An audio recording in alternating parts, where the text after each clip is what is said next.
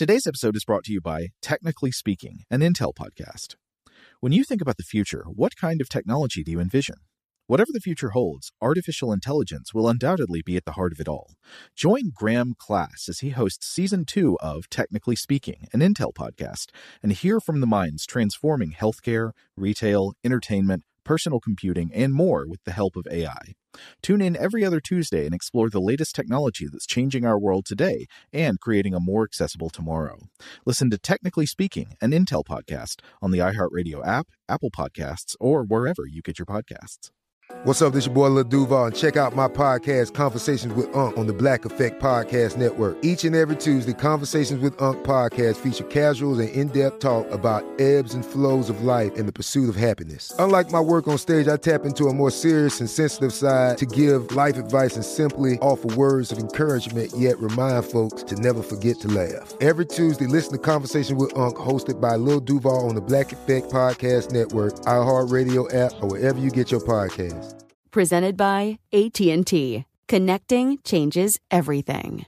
This episode is brought to you by Navy Federal Credit Union. At Navy Federal, it's been the mission to help the military community for over 90 years. And not just help them, but do everything to make sure they not only grow, but flourish. That's why Navy Federal Credit Union has all kinds of great savings and investment options like share certificates with sky-high rates. So don't hesitate. Start growing your finances today with a variety of savings and investment options. Navy Federal Credit Union. Our members are the mission. Savings products insured by NCUA. Investment products are not insured, not obligations of Navy Federal and may lose value.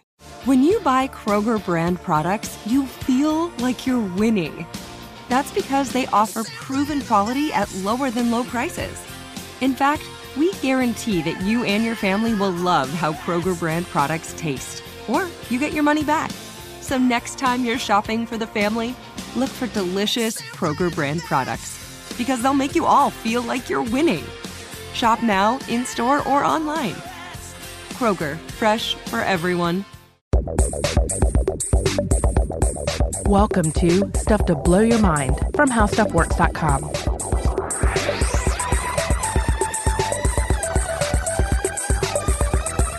Hey, welcome to Stuff to Blow Your Mind. My name is Robert Lamb. And I'm Joe McCormick. Hey Robert, Yes. I've got a I've got a quiz question for you. All right, quiz me. What do you think is the animal out there in the world that humans are the most like? Hmm. Well, I mean, we're we're so unlike all the creatures, uh, but I mean, one obviously turns to the primates for our closest uh, evolutionary uh, relatives. Yeah, I would say physiologically, if you look at comparative anatomy, and of course genetically, we are the most similar to primates like chimpanzees and bonobos, and and they actually are known to be our closest relatives in the animal kingdom. But I think if you look at humankind in a different light, if you don't just look at the individual body plans and compare one individual to another individual, but if you compare the entire species' ecological and trophic profile as a whole population, you can make a very different case. We're the most like ants. Huh. Okay.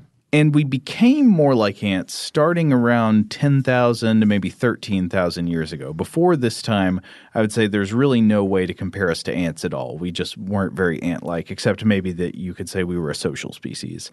But, you know, maybe 10,000 to 13,000 years ago, humans first started practicing plant and animal agriculture. Hmm.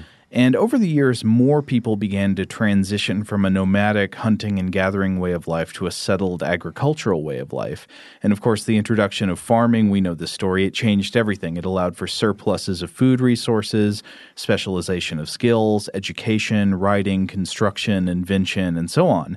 And because all of these processes were made possible by keeping people and resources close together with continuous interconnected access to one another, this meant the birth of cities. And I would say ever since then, the construct of the city, the idea of the city as a technological thing and as a social organizing principle, has been one of the biggest influences that has changed the way human beings relate to the earth.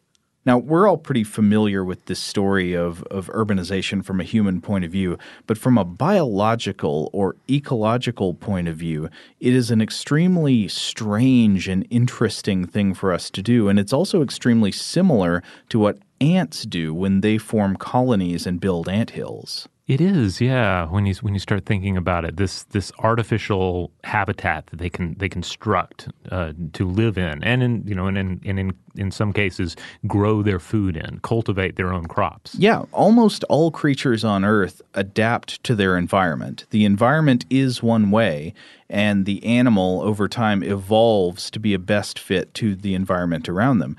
But humans and ants, and some other creatures, you could argue, like bees and some other eusocial insects, termites, to some extent, don't adapt to their ecosystem as much as they build an ecosystem for themselves. They engineer their own environments and their own ecosystems. And of course, in both cases, ant hills and human cities, these ecosystems are not hermetically sealed off from the rest of the world. They're porous and connected to the rest of the world. And what this means for ants, of course, is that they have entire classes of organisms that have specifically evolved to thrive within the ecosystems created by the ants, the same way that a fox or a wolf spider or any other creature would thrive within its natural environment. There are organisms that, that have evolved to thrive within the ant engineered environments, and these organisms are called myrmecophiles. Yeah, there and there are a number of different species uh, that uh, uh, that one could uh, spend time with here. Uh, a, a, couple that uh, that came up for me though. there's one. this is an example I've researched before. The P. favieri beetle. So it uses a, a complex dance of both chemical and auditory mimicry to convince the ant population that it's one of them, even as it crawls in into their abode and feeds on their larvae and benefits from the colony's protection. But as Carl Zimmer highlights in his uh, New York Times piece on a study concerning these beetles, the deceptive uh, beetle may even mimic the queen from time to time in order to receive royal treatment, but it otherwise knows to leave the queen unharmed.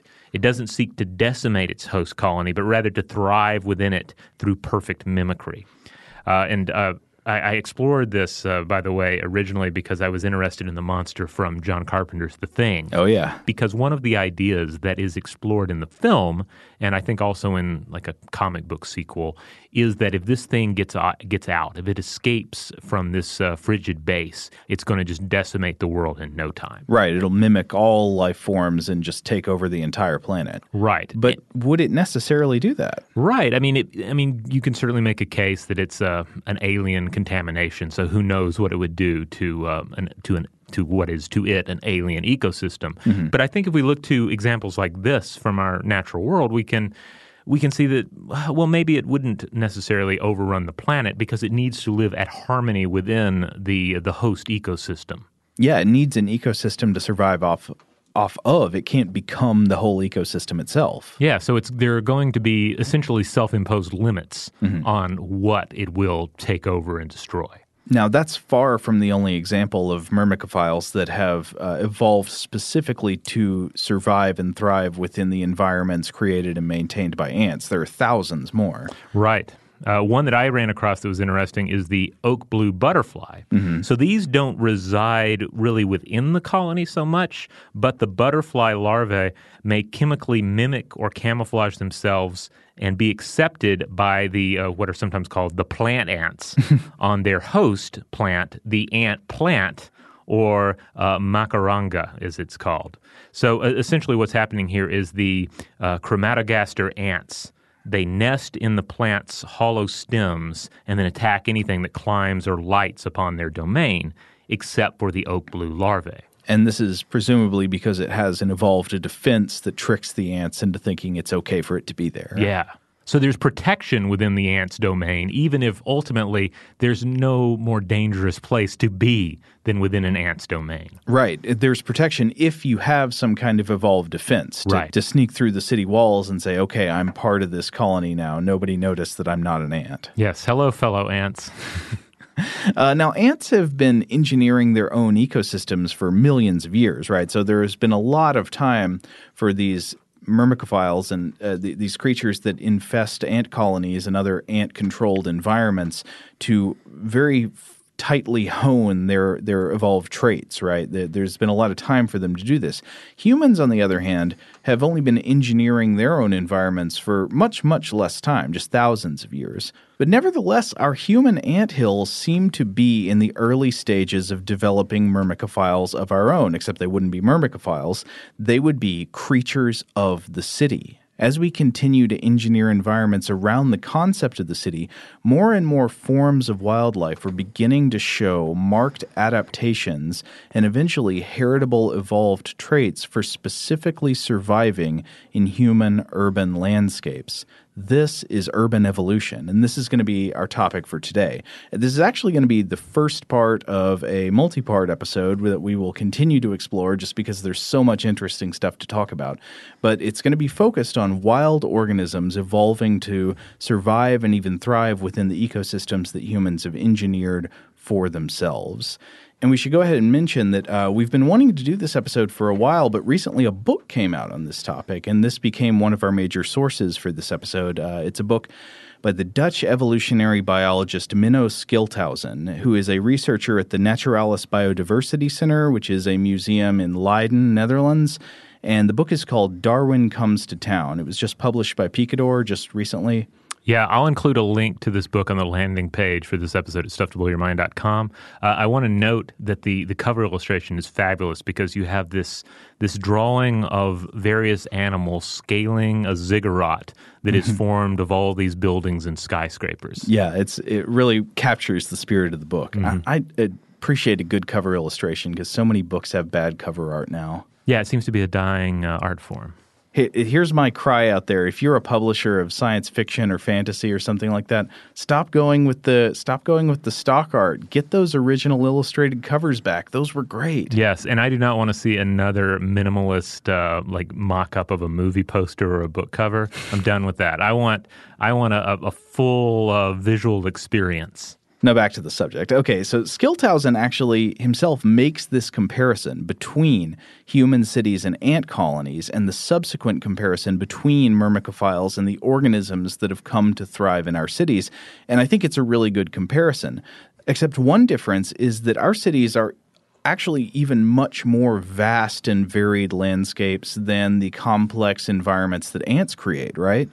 Yeah, I mean, you look at something like, say, New York City, right? You have the the sort of concrete jungle uh, regions of the city. You have a, an artificial um, wilderness in its center. You have essentially mountains made out of steel and glass that alter the uh, uh, the flow of air, that alter the weather itself. Yeah, uh, you just have so many different uh, elements going on to warp the natural world into a new form. I tried to make a short list of just some of the ways that cities are fundamental departures from what the natural landscapes around them are like. And I, I know I didn't capture everything here, but here are just the things that occurred to me in our research. One of them is habitation surfaces right? Not many complex organisms can live on flat concrete without soil or vegetation. That that's not an environment that occurs all that much on mm-hmm. Earth. And when environments kind of like that do occur, there aren't a whole lot of organisms that inhabit them. So much of the plant and animal life in cities is isolated to or based in urban islands of vegetation. So they're going to be things like parks or small undeveloped areas or urban trees or yards or gardens or grassy street medians. We look at these spaces in our urban areas as kind of blank, right? Mm-hmm. Maybe not parks, but a lot of these other things, like the grassy median between two sides of a highway. Yeah, we think we might think of that as oh, a place that is empty, but really, like that's the only place in your field of vision where there is non-human life yeah. taking place at any like you know real degree. We look at those places sort of like the margins of a, of a page. Like mm-hmm. that's where nothing's going on. But yeah, that that is in fact like a hot spot. It's a hotbed of life and activity that is surrounded by these dead rivers of asphalt. So many feral cats just whooping it up in there. but there is so much more than that. So okay, that's the obvious habitation surfaces. But then there is climate. Actually, the climate of a city is generally different than the climate of the surrounding area. We've talked before on the podcast about the idea of the urban heat island effect and mm-hmm. urban rain. Uh, the the material properties of cities and the way they absorb and reflect light and retain heat actually affects the the temperature and the weather within the city, usually leading to these situations where in the middle of a city it's a lot hotter than the surrounding countryside is on the same day. An obviously huge factor uh, that makes a city different than the surrounding environment is what types of food resources are available. Because it's going to be completely different nutritional profiles.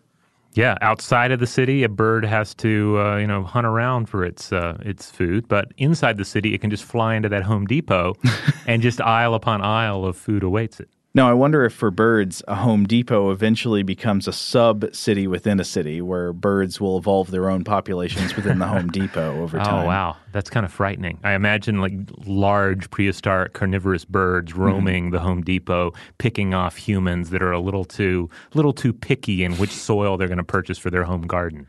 Here's another one you've got very different kinds of threats in human created environments than you do have in unspoiled natural landscapes.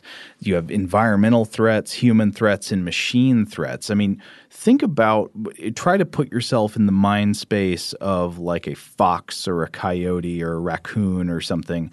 And you're living in a place where there are these giant mechanical predators mm-hmm. constantly plowing through the city back and forth at high speeds, and they will kill you.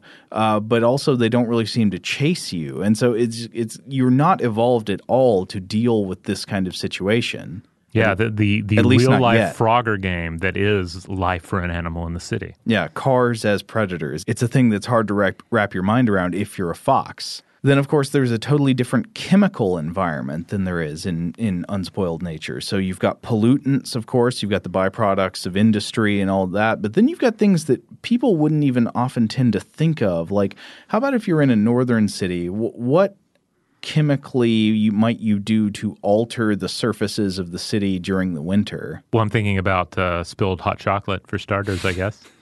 That's a good one, but how about salting the roads? Oh my goodness! I mean, yeah, millions of pounds of salt. You turn it into basically a big salt lick of death. Exactly. Yeah. So you're you're fundamentally altering the chemical profile of the surfaces that these animals dwell upon, and suddenly all this runoff water that would normally be fresh water becomes salt water. Mm-hmm and yeah, it's totally strange. Here's another one the light darkness regime, completely different in cities than it is in a place that hasn't been colonized by human beings.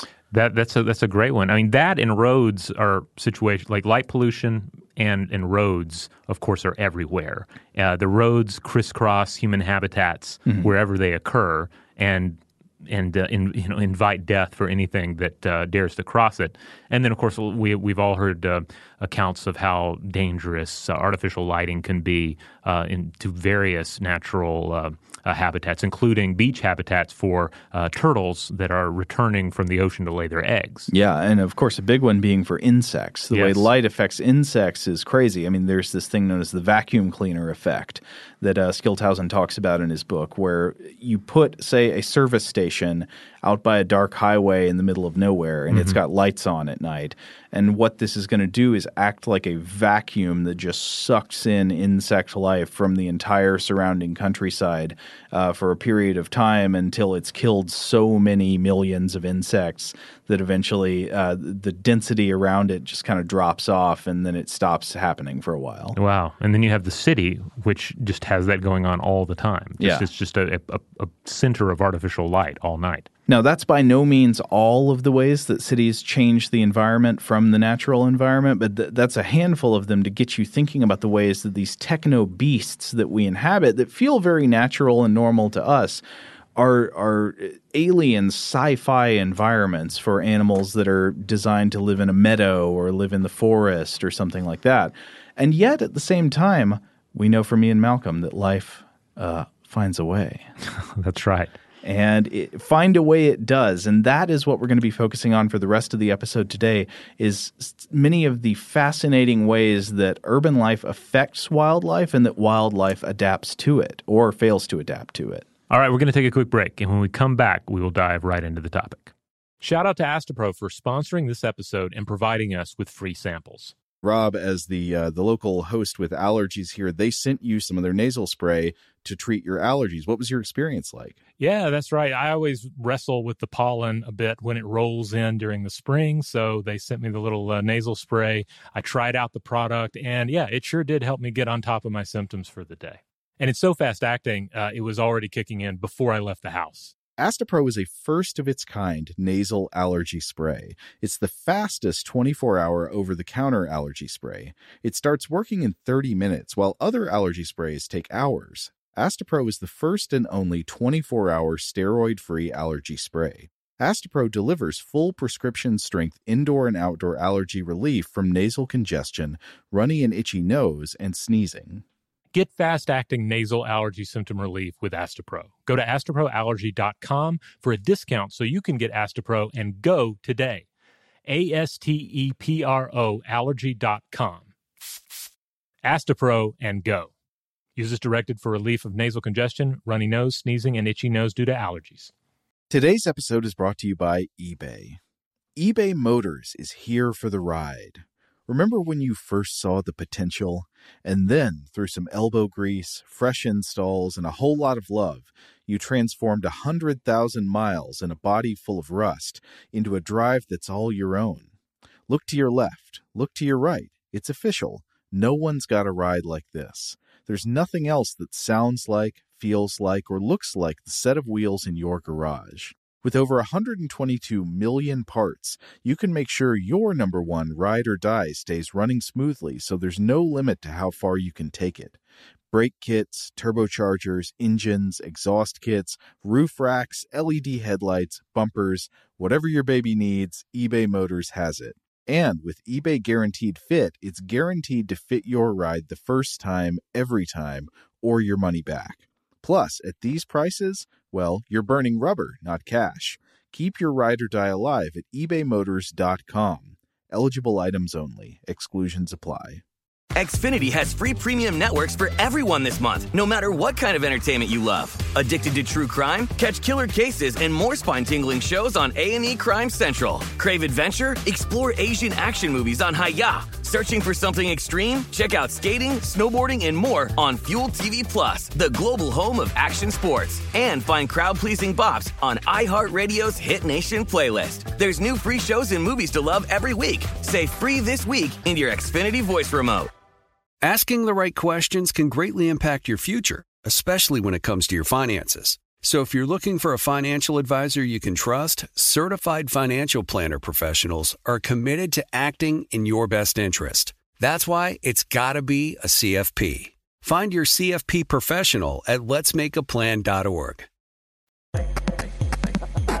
All right, we're back. Uh, you know, Joe, we live in Atlanta, mm-hmm. and certainly, especially the portion of Atlanta we reside in is is far from a like stereotypical concrete jungle. We have a lot of green trees around, a lot of these little no man zones of uh, of, uh, of, of built up weeds and vegetation for things to live in. What are some of your your favorite wild animals that you've encountered?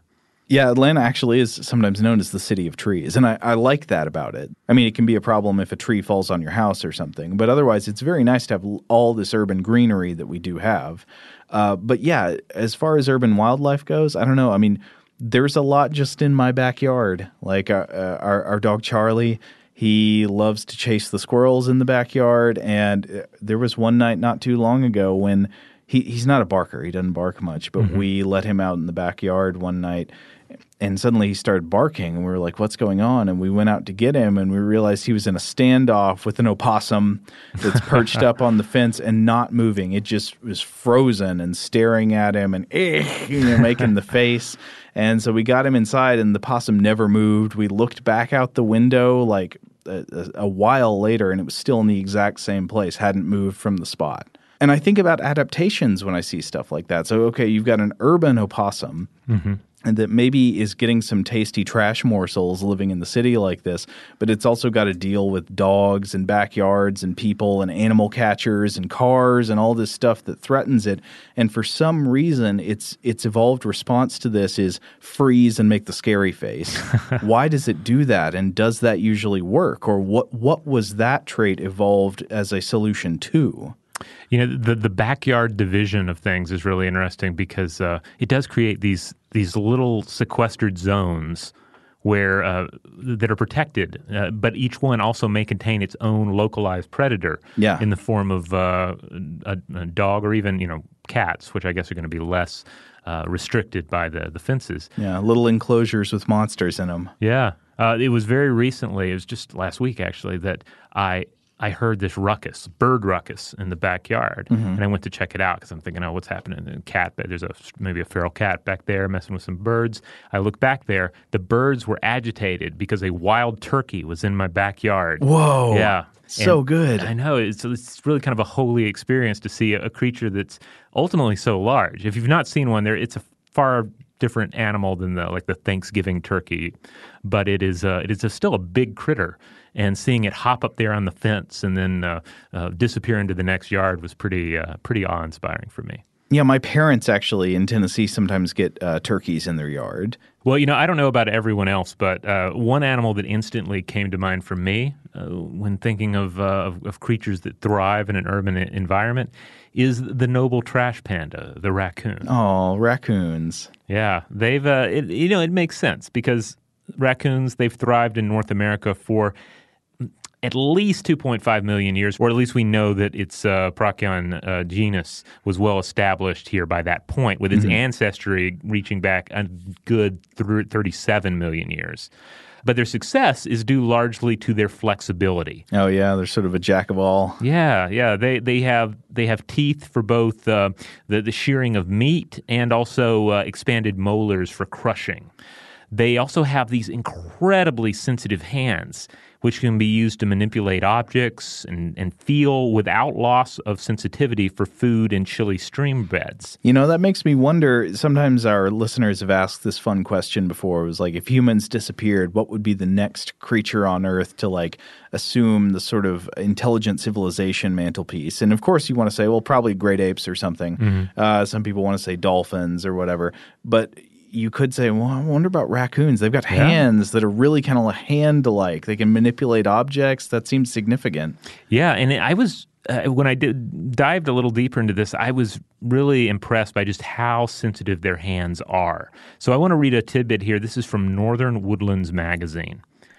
Quote, there's a myth that raccoons wash their food, but what they're doing when they wet and rub an object is seeing it. Hmm. It's thought that water contact increases a raccoon's tactile ability. When a raccoon wets and handles a crayfish, stone, worm, or clam, he's gathering information. Nearly two thirds of the sensory data that he's processing comes from cells that interpret various types of touch sensation. In other words, touch is as important a sense as hearing, smell, and sight. I had no idea. That's fascinating. Yeah, I mean, it's, it's, it's I think it's especially hard for you know any of us with with healthy um, sight to really think about that, to think about that sense of touch as being one of the the most important ways that you interact with your surroundings. Well, there's that, but there's also the peripheral sort of mentality that comes along with that, right? The the animal personality that is correlated with the feeling of touch as an exploratory mechanism because it makes you think that this is a creature that's likely to sample objects in its environment at a high rate. Yeah, it's it's not enough just to peer at it uh, from the shrubs. It's got to get up there. It's got to handle it and see what's what. Uh, so, you know, what happens when an adaptive creature with marvelous little hands like this ventures into the city? Well, it thrives, and uh, raccoons have been of, of interest uh, to science for over a century because of this. They flourish in human environments. In 1907, uh, psychologist Lawrence W. Cole and Clark University graduate student Herbert Burnham Davis uh, both independently studied raccoon intelligence in light of this, and they concluded that they were smarter than cats and dogs and were more in the cognitive realm of monkeys. Now, not everyone agrees with that, I should note.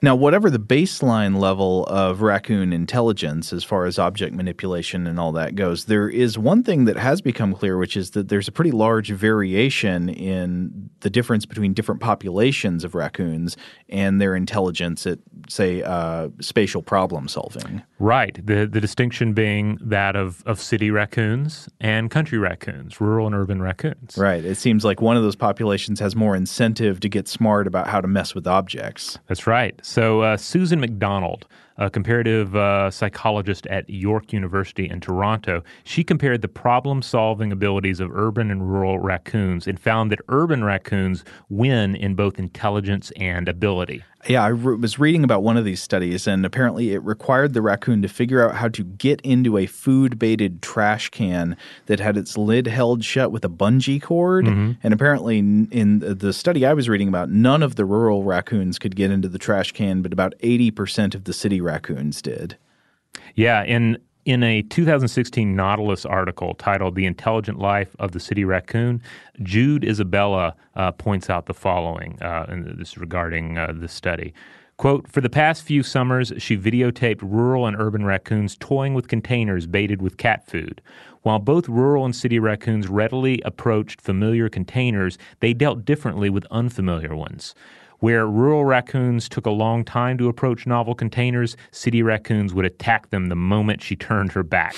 I like that opportunism. That's great. Yeah. So oh, like, one of the ideas here is that city raccoons, they're they're fast to get in there. They're fearless in approaching a problem, but they also they're they stick with the problem that they're trying to figure out. They'll work at it for an hour or more, Mm-hmm. trying to figure out how do I get into this? How do I how do I defeat this problem? That just shows perseverance pays off. Yeah. And then this also brings us back just to the idea of a city. Like, what does the artificial environment of a city do? Well, Isabella cites the work of Harvard economist Edward Glaeser, uh, the author of Triumph of the City. Uh, and uh, Glaeser argues that cities themselves are machines for learning. Uh, and if raccoons are innately bold and curious, uh, then they engage with these puzzles more readily. What's more, increasingly complex latches and and uh, and uh, other devices they may be encountering, quote, may actually be training raccoons to open them. So the city itself, as we change it, trains the raccoons and sort of changes them. Now, an important thing to consider is that this might be happening at multiple levels of honing the skills of raccoons, right? Now, you can imagine on in one sense, raccoons are just getting better at solving puzzles within their lives, right? They may to some extent be learning how to adapt to this, but in another extent, they may be getting better at solving puzzles across generations, right? Yeah. The ones that solve more of these puzzles tend to get more food and thus have more offspring. And thus, it's possible we're literally seeing an evolution of the city raccoon into a baseline smarter animal, or at least an animal that's better at manipulating these kinds of traps and foreign objects. Yeah, in a way, it's like the, the city raccoons are in more of an arms race with their environment, uh, whereas the rural raccoons, are, there's, their environment is a bit more static. Now, at the, at the same time, oh, I mean, we've already touched on on the, the growing uh, city, and uh, and one of the ramifications of that is that it diminishes the uh, the the rural environments. Yeah. And that is very evident when it comes to uh, foxes, especially the foxes of, uh, of Britain.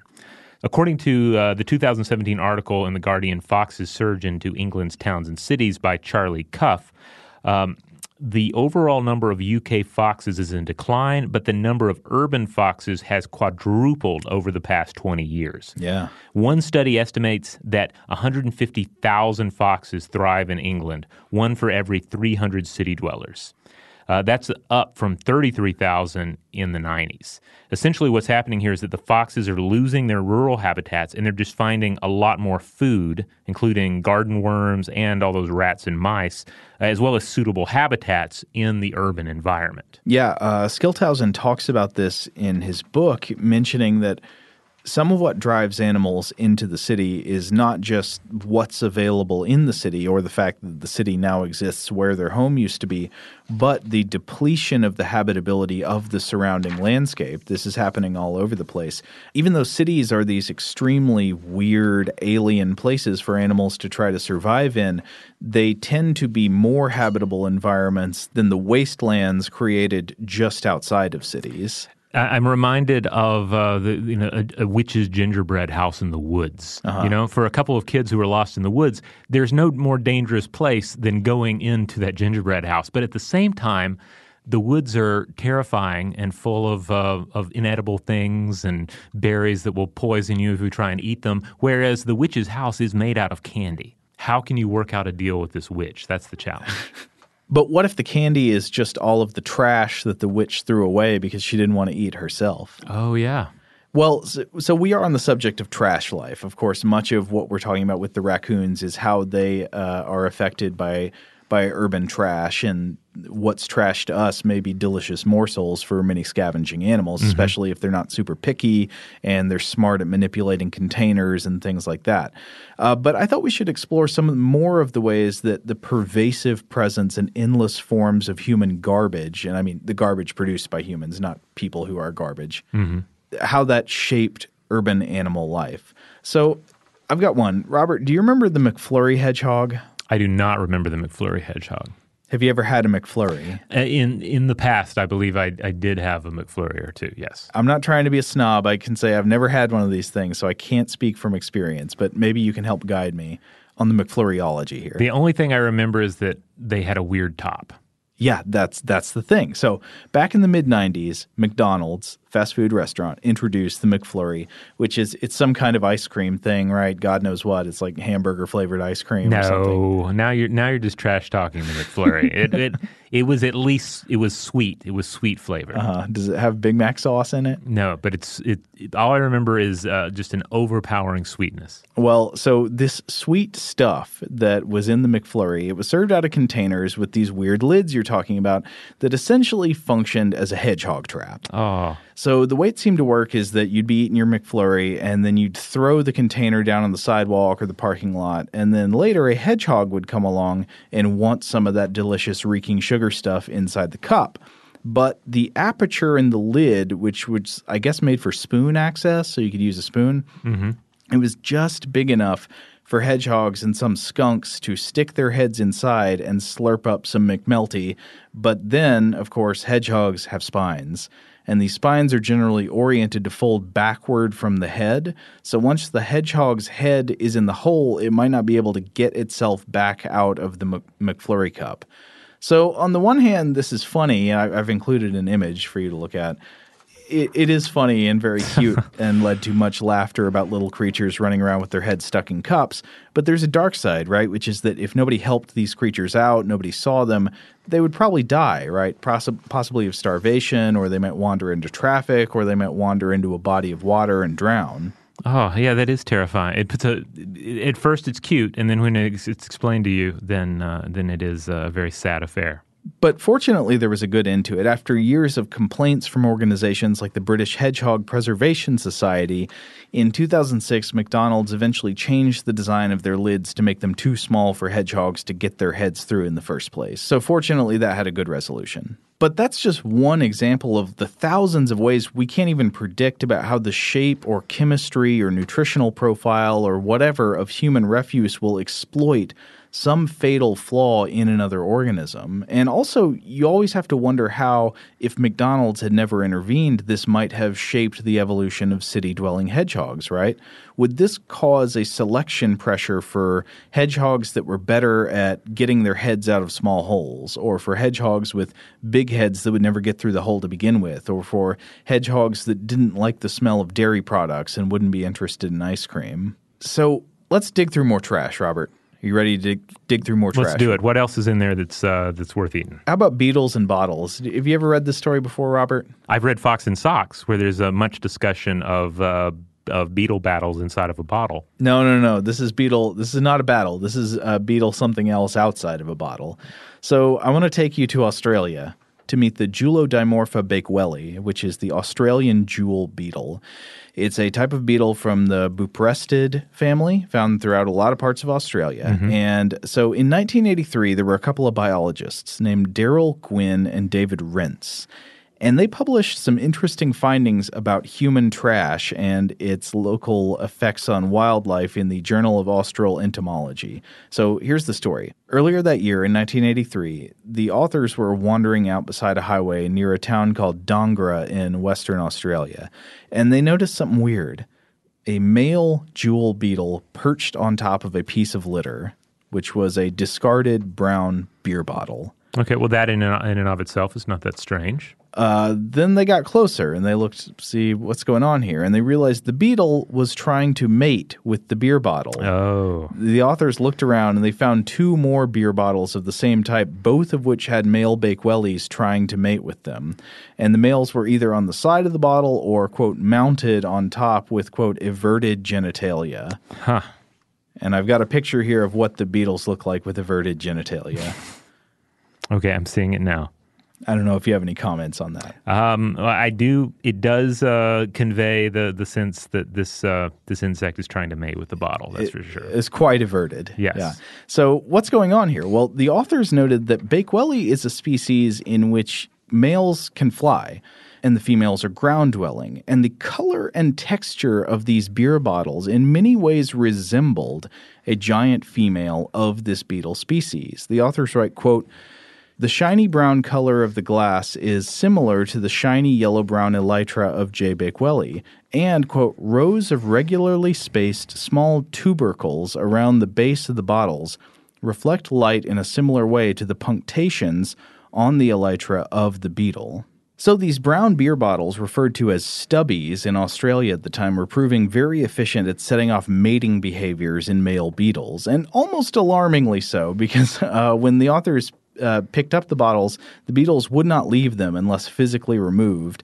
And then the authors also performed an informal experiment where they placed four stubbies, these beer bottles on the ground, and watched to see what happened. And within 30 minutes, two of the four bottles had male beetles trying to mate with them. Oh man. And it gets worse. I want to read a quote from their paper. Quote, in one of the observations, a male at the side of the bottle was being attacked by a number of ants which were biting at the soft portions of his everted genitalia. A dead male covered in ants was located a few centimeters away from this same bottle. Oh. So these things are literally dying to mate with glass bottles. Because just going off of their genetic programming, like this is their purpose. I have come here to mate with this, this most glorious and large of females, uh, and I must do so even as ants are te- tearing me apart. Exactly right. Ants may be chewing off my genitals, but it is worth it because this bottle sets off all of my internal signals for amazing attractiveness in a female of my species. So uh, there is another fortunate ending from the human perspective. I read a report on NPR that the bottle designers became aware of this and eventually they changed the bottle design to remove the small bumps on the glass. After they did that, the male beetles stopped caring about them. Oh, well, that's good. But once again, you can imagine what would have happened if nobody noticed this and the bottle makers never changed their methods. We'll never know, but one possibility is these beetles could have become endangered or gone extinct with all the healthy males refusing to mate with actual females because they preferred glass bottles. These bottles were better looking than the real members of the species. But another possibility is the species would have evolved to favor different sexual preference genes in males, right? That males would be not attracted to whatever feature set off the extreme bottle desire, mm-hmm. but to something else, maybe scent or something like that. And I mean, it, again, just the crazy thing about this is that it, it's not like they were sitting around trying to come up with a bottle design that would uh, throw off beetle mating in the uh, immediate area. This was just pure accident. Yeah. But it could have had disastrous consequences for the species. all, all this stuff is pure accident. Now, I want to explore an accident that went a different way, where animals have been found to be adapting in a positive way to harmful trash being thrown into their environment. Okay. Uh, do you ever have that friend, Robert, who thought it was cool to flick cigarette butts out into the world when they're done smoking? You know, they're like, oh, the system, man. They finish there and just flick the butt. Uh, I have not, but I, I will still occasionally see somebody at uh, like a stoplight that's Mm-hmm. doing that, and I, I judge them rather harshly. Yeah, it's not cool to do. Don't don't litter the world with your cigarette butts. But it actually tur- that was not a pun, by the way. Uh, there, there's an interesting follow up to this. So, Montserrat Suarez Rodriguez is an ecologist at the National Autonomous University of Mexico in Mexico City. And she and her colleagues, Isabel Lopez Rull and Constantino Macias Garcia, published some fascinating research in biology letters in 2012. And they started by pointing out something really interesting about the birds of Mexico City the birds were putting discarded cigarette butts in their nests. Okay.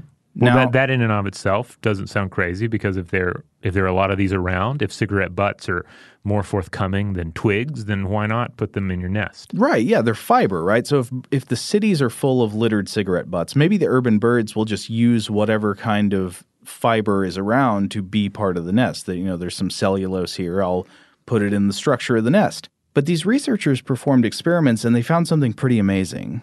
They looked at the nests of house sparrows, which are Passer domesticus, and house finches, which are Carpodacus mexicanus, and they found that the more cigarette butts a nest contained, the fewer parasitic mites could be found in the nest. Ah. Now, why would that be? Well, cigarette butts contain a cellulose filter through which the smoke passes when you smoke a cigarette, right? And this filter traps all kinds of compounds from the smoke, including nicotine, the stimulant drug in the tobacco products. So, why do tobacco plants contain nicotine in the first place? It's because it is a poison designed to deter herbivorous animals from eating the plants, including insects, and it's even be, been used by humans directly as an insecticide. Oh, so this is a, a for the, the birds a naturally occurring insecticide Yeah. in their uh, artificial city environment. Exactly. The birds have parasitic arthropods that attack them in their nests.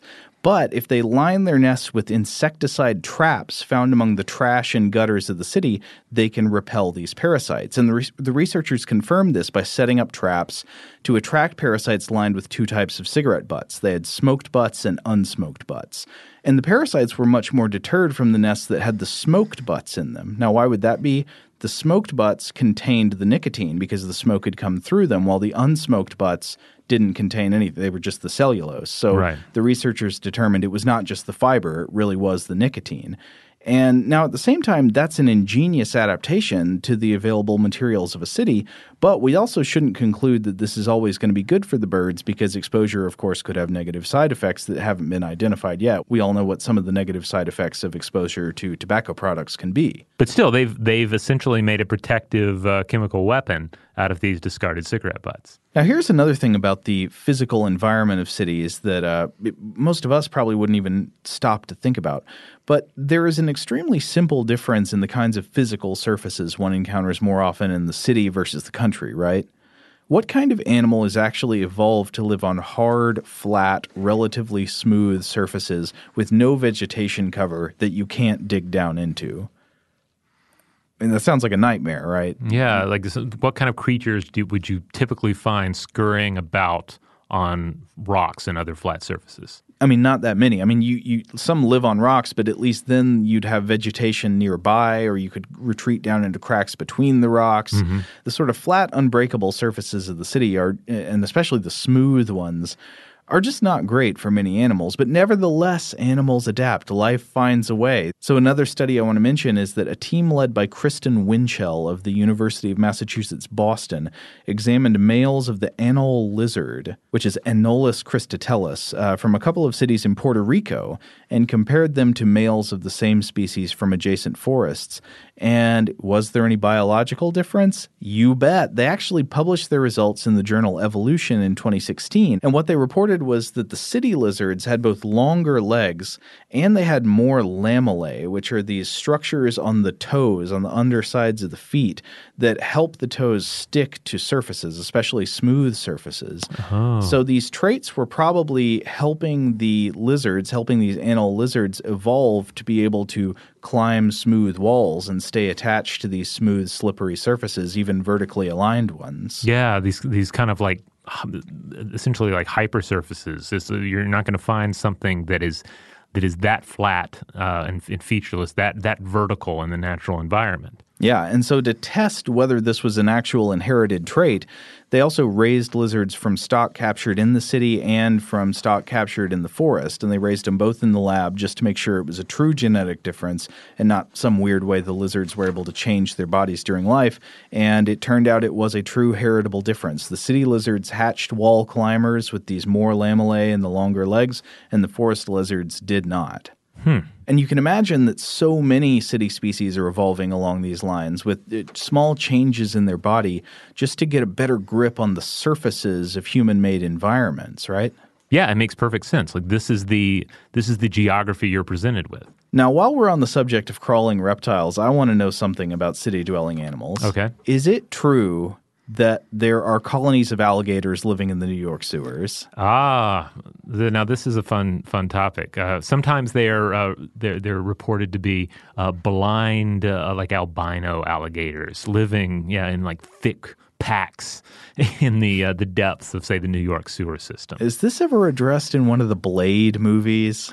I don't think so. Maybe unless they made passing reference to it. I know it shows up in Teenage Mutant Ninja Turtles. Well, it would have been a great set piece to have like Blade battle like an albino crocodile vampire that lives in the sewers. Well, we have at least one film. Uh, there's a 1980s Alligator. Do you remember this one? I've never seen it. I should have. I don't know why I haven't seen it. Oh man, I saw it as a, a kid. It was it was a lot of fun. It uh, starred uh, Robert uh, Forster. Oh, Robert Yeah. Forster, yeah. Yeah. And it uh, takes place in Chicago, though, not New York City, which is a shame considering uh, what I'm about to uh, lay on everybody. Well, tell me, is it real? Okay, it well, for, it's not real. Oh. I think we, if you are near a, a New York uh, sewer right now, do not worry about the blind uh, alligators climbing up after you.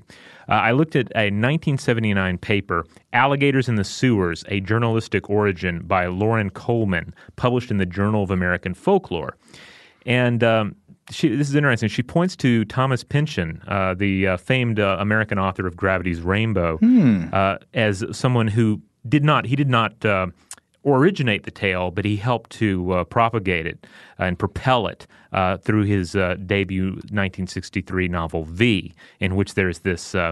This this brief discussion of you know the classic trope baby alligators that are acquired at a carnival or fair or on a uh, a, a trip to Florida. You come back to New York, they start getting bigger. So what happens? They get flushed down the toilet or thrown out, and then they wind up in the sewer. That sounds like a cruel thing to do to a baby alligator. I agree, uh, but it it it's this uh, you know this idea that oh well they they wind up here by accident and then they wind up down there and then they thrive. Quote.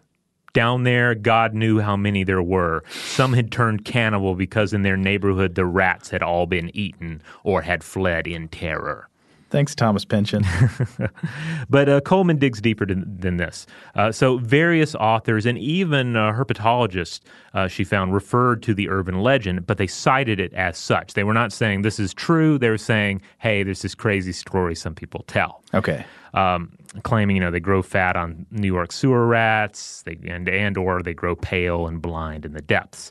Uh, but then she explored more than 70 reports of just alligator sightings in general in northern American climates, uh, such as an 1892 account of a frozen gator that supposedly washed up on the banks of the Rock River in Wisconsin. Uh, but she found just one single account of a sewer gator that was, at the time, actually reported as fact.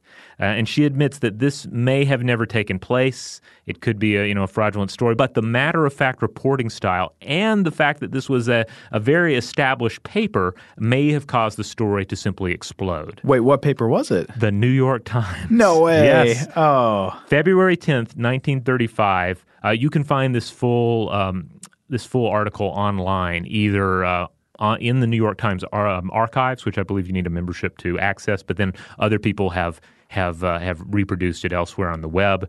Uh, this is the the title: Alligator found in uptown sewer.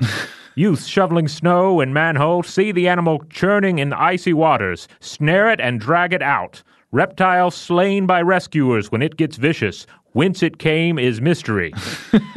so um, I, I'm going to let everyone else uh, go read this on their own. I'll include a link to it on the landing page for this episode at stufftoblowyourmind.com. But essentially, the idea is uh, the uh, they they discover this sewer gator and they're frightened by it, and then they drag it up and onto the onto the snow and then beat it to death with snow shovels. No. Yeah. Why? I guess it's just what you do, I guess, when you're frightened of a of a large creature. But uh, then, it, but again, I want to stress this doesn't mean this actually happened. Yes, it made it into the New York Times in 1935, but when you start looking at the evidence, you still have to doubt that this really occurred.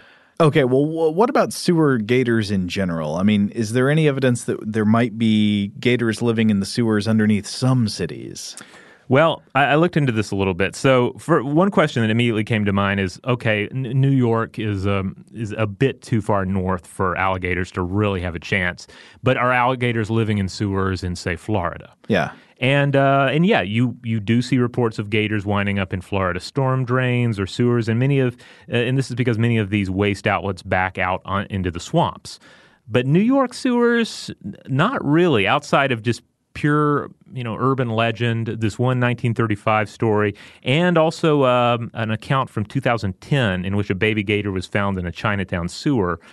Uh, there's not a lot to go on, and with that baby gator, it's I'm. It seems like it was probably just a case of somebody threw this this creature out into the sewer and then it was found. This is not the same as, say, adult sewer born alligators popping up in Times Square. And then I should also um, uh, mentioned that uh, Snopes.com has a, an article on this, and they point to the writings of uh, nature writer Diane Ackerman.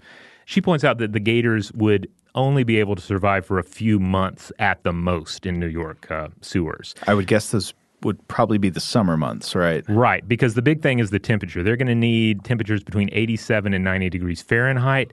And we're talking about them living in the sewer.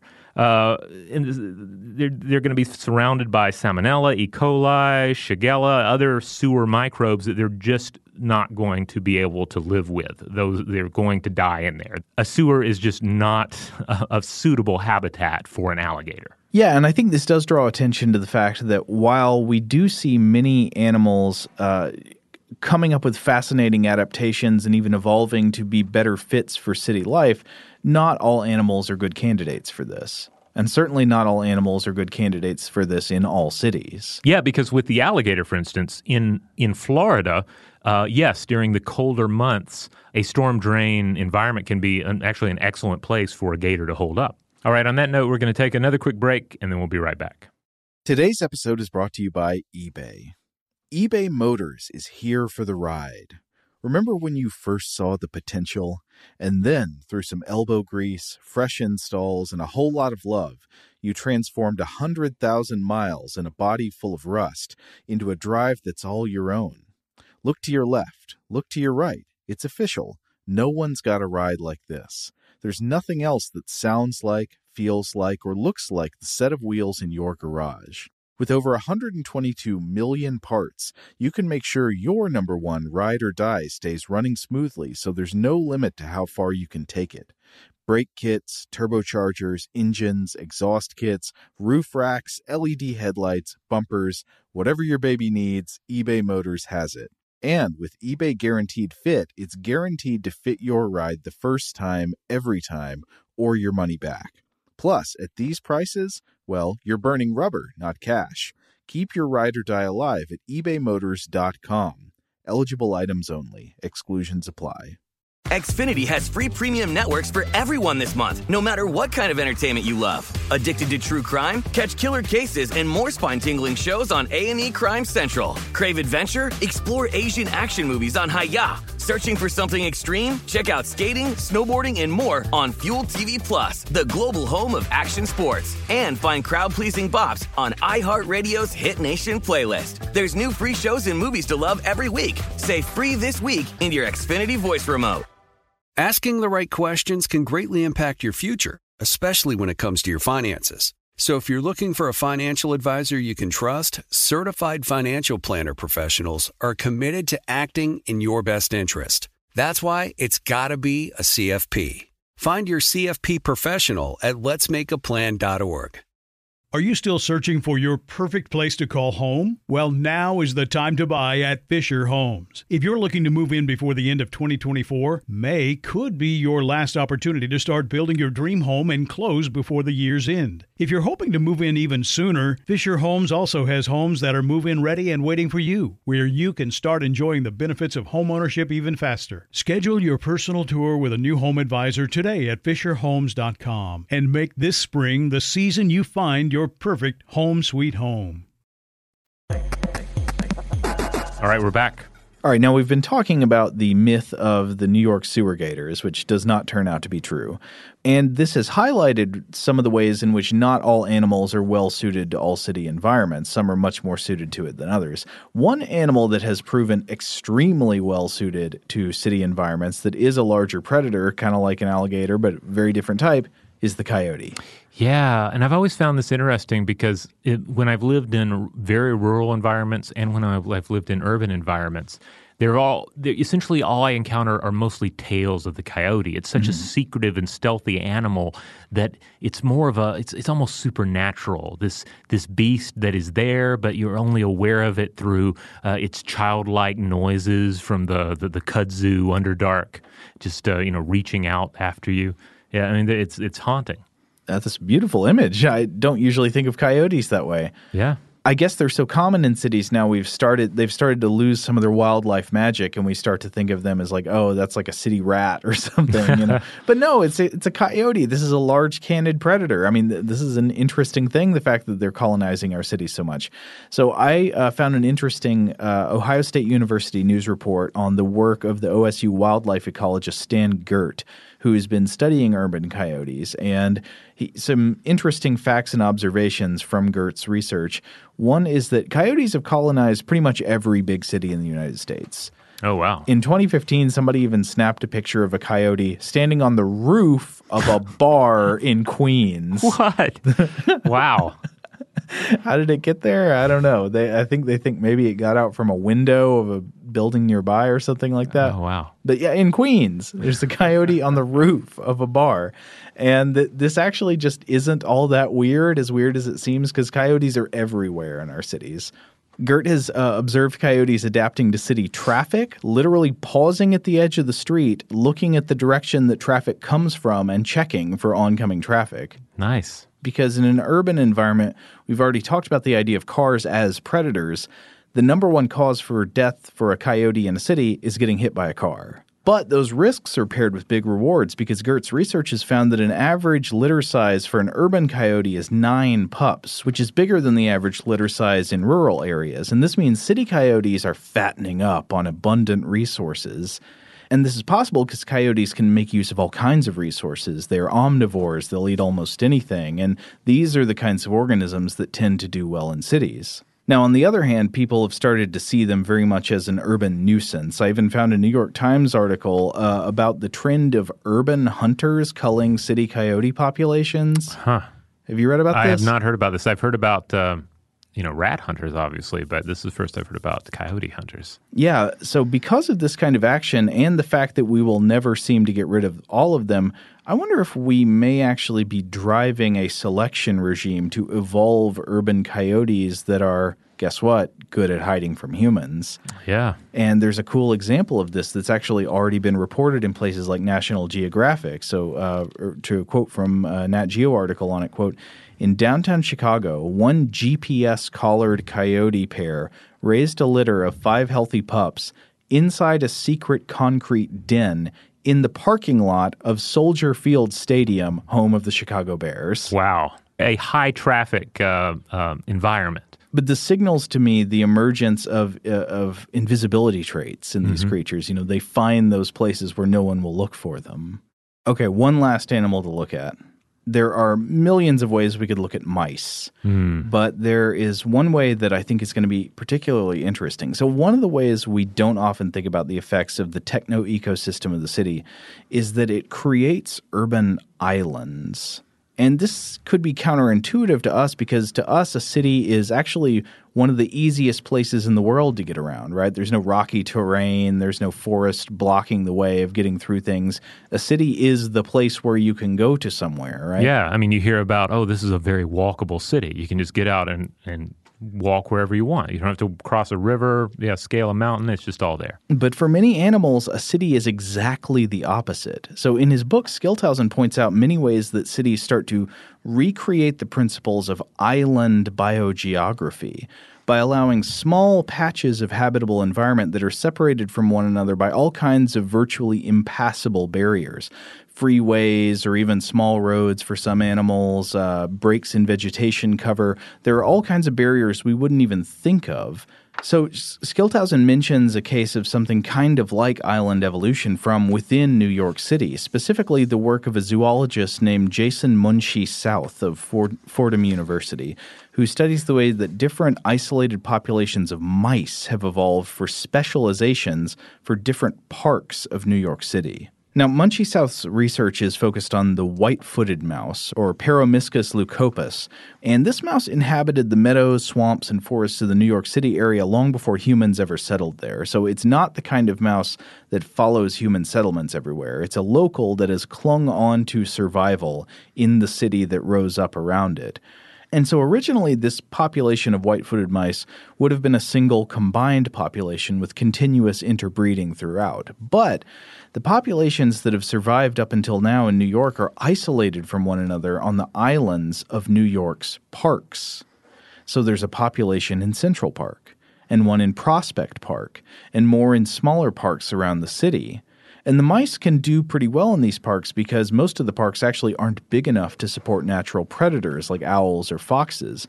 But the different park populations don't tend to interbreed with one another very much, which means they're free to evolve independently in different directions, whether through local natural selection or just through genetic drift. Yeah, because how's a mouse going to get from, say, Washington Square Park all the way to Central Park? Are they going to they going to take the train? No, I mean some some rodents will be better at traversing the city in that way than others. Mm-hmm. These mice are very shy. They want vegetation cover. They don't want to come out from under the plants mm-hmm. they live beneath underneath. So unless there was like a land bridge of parks between the two, right? Yeah, they're probably not going to leave their island. Now, it's not that mixing never happens, but it's very rare and rare enough that these populations do evol- have evolved to become genetically distinct. Hmm. Munshi South and colleagues have uh, they've been tracking the evolution of these different park populations by trapping mice from each of the parks and performing cross-reference DNA tests. Now, gene pool fragmentation like this is generally considered bad for the health of a species in a long run. This is one of the reasons you see these wildlife corridors, you know, that are so yes. important. It's because they help creatures from one side of a freeway come to the other side so they can mate and increase the, the gene flow across the two populations. But nevertheless, the fragmented populations of white footed mice seem to be doing pretty well, and they've adapted more and more to their local conditions in the parks where they live. Now, you might think, how could the adaptation pressures of one city park be all that different from the pressures of another park or another place? Uh, I mean, there are some interesting results. So here, here are some adaptations they found that were specific to Central Park mice. The Central Park mice had a variation in the AKR7 gene, which is involved in neutralizing aflatoxin, which hmm. is a toxic compound produced by some molds. As Schilthuizen points out, molds that grow on seeds and nuts. Interesting. So the obvious implication is that the Central Park mice are more exposed to this kind of toxin probably in the foods that they eat. Another one involved in diet, a variation on the FADS1 gene, which is involved in the metabolism of high fat diets. Ah, That's this, kinda, pr- this is probably a trash situation, right? Yeah, kind of not, not hard to see what's going mm-hmm. on there. But then there are other mutations found in the city park mice having to do with diet and metabolism, exposure to pollutants, and importantly, immune function. Because as Munshi South says, quote, very easy to spread disease when you're in a small population. Interesting. I love this. They are they're evolving to live on a diet of one dollar pizza slices. Right. Yes. As are many New Yorkers. So I mean, fair is fair but New Yorkers at least could, you know they they've got more ways to get around, right? These mice live on an island. Yeah. Even in the middle of a city, it is an island to them. They really can't leave. So they deal with what imports arrive. That, this is going to be a good one to think about the next time you're walking through a city park. Yeah, I mean, it, it's kind of crazy to imagine that the types of trash usually littered in one park versus the types of trash usually littered in another park. If they're different enough types of trash, this could literally be shaping the evolution of the creatures that live in those parks. Oh wow! So is is the human population like the, the, the details of a human population change around a certain park? It could have a a drastic, even disastrous effect on the mice that uh, reside there. Yeah, as food trends come and go Yeah. at nearby restaurants and stuff like that. It's crazy. Yeah, they depend on the avocado toast, and then what happens when that goes away? right? Oh yeah, we, we we went all in on evolving to be avocado toast eaters, and now you're into what? Grapefruit rice? I mean, I don't want that. Well, I think we should wrap up today's episode with just one final look at uh, some general trends in urban evolution that have been observed across many studies, and and of course, be reminded that we're going to come back and explore more examples of urban evolution and adaptation in the next episode here. But to sum up today, uh, actually, Jason Munshi South, who we were just talking about, is one of the authors of a paper we're about to look at. The other author was Marc T.J. Johnson, and this was a paper called Evolution of Life in Urban Environments, published in Science in 2017. And this is a huge review of research on urban evolution, observing general trends in what's been discovered in the literature so far. To discuss one example, uh, the a general trend they've identified is quote cities elevate the strength of random genetic drift meaning stochastic or random changes in allele frequencies, and restrict gene flow, meaning the movement of alleles between populations due to dispersal and mating. And so this leads to a loss in genetic diversity within populations and increasing difference between populations, just like we were talking about with the mice, right? Mhm. A smaller number of studies they found indicate that urban pollution can increase mutation rates in urban dwelling animals, which might actually speed up evolution, right? If you've got more mutations going on. But then also, when it comes to natural selection, cities tend to present different selection pressures than natural environments. And so they say, quote, adaptations typically evolve in response to pesticide use, pollution, local climate, or the physical structure of cities. and that's not even counting um, canisters of mutagen that are thrown into the sewer Right. and affect the uh, local turtle population. I mean, you can't even factor that in. That's Right. just an anomaly.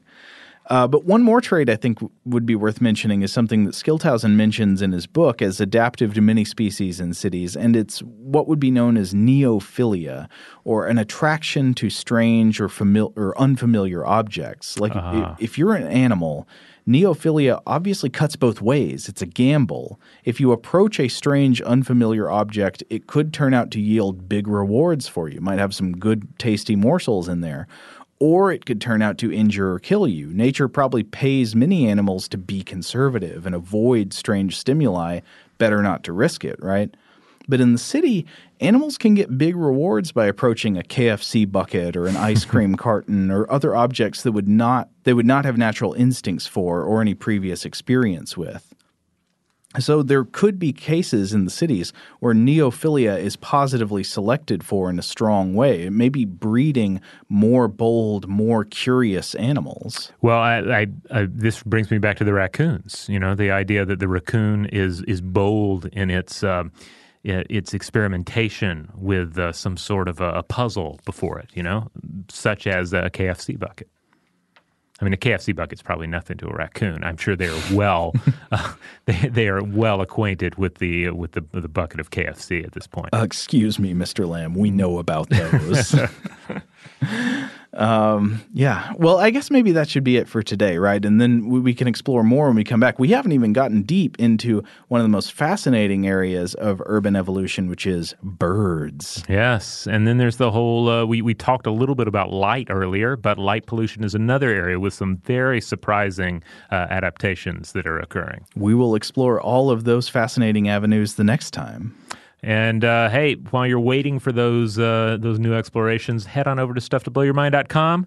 That is the mothership. That's where you'll find this episode, all other episodes, including our episode on the London Underground mosquito, uh, which is a fascinating look at a particular species that has adapted to uh, an artificial human environment, that of the London uh, Underground train system.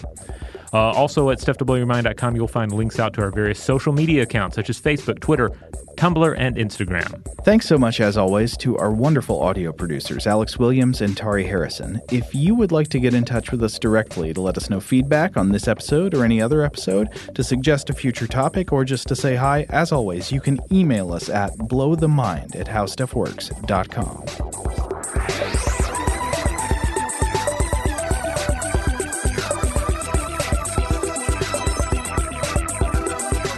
For more on this and thousands of other topics, visit howstuffworks.com.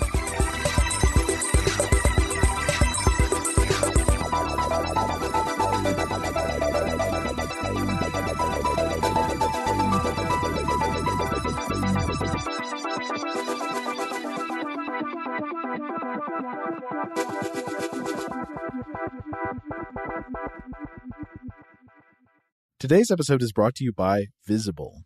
The future of wireless is here, and it's transparent. Switch to Visible, the wireless company that makes wireless visible.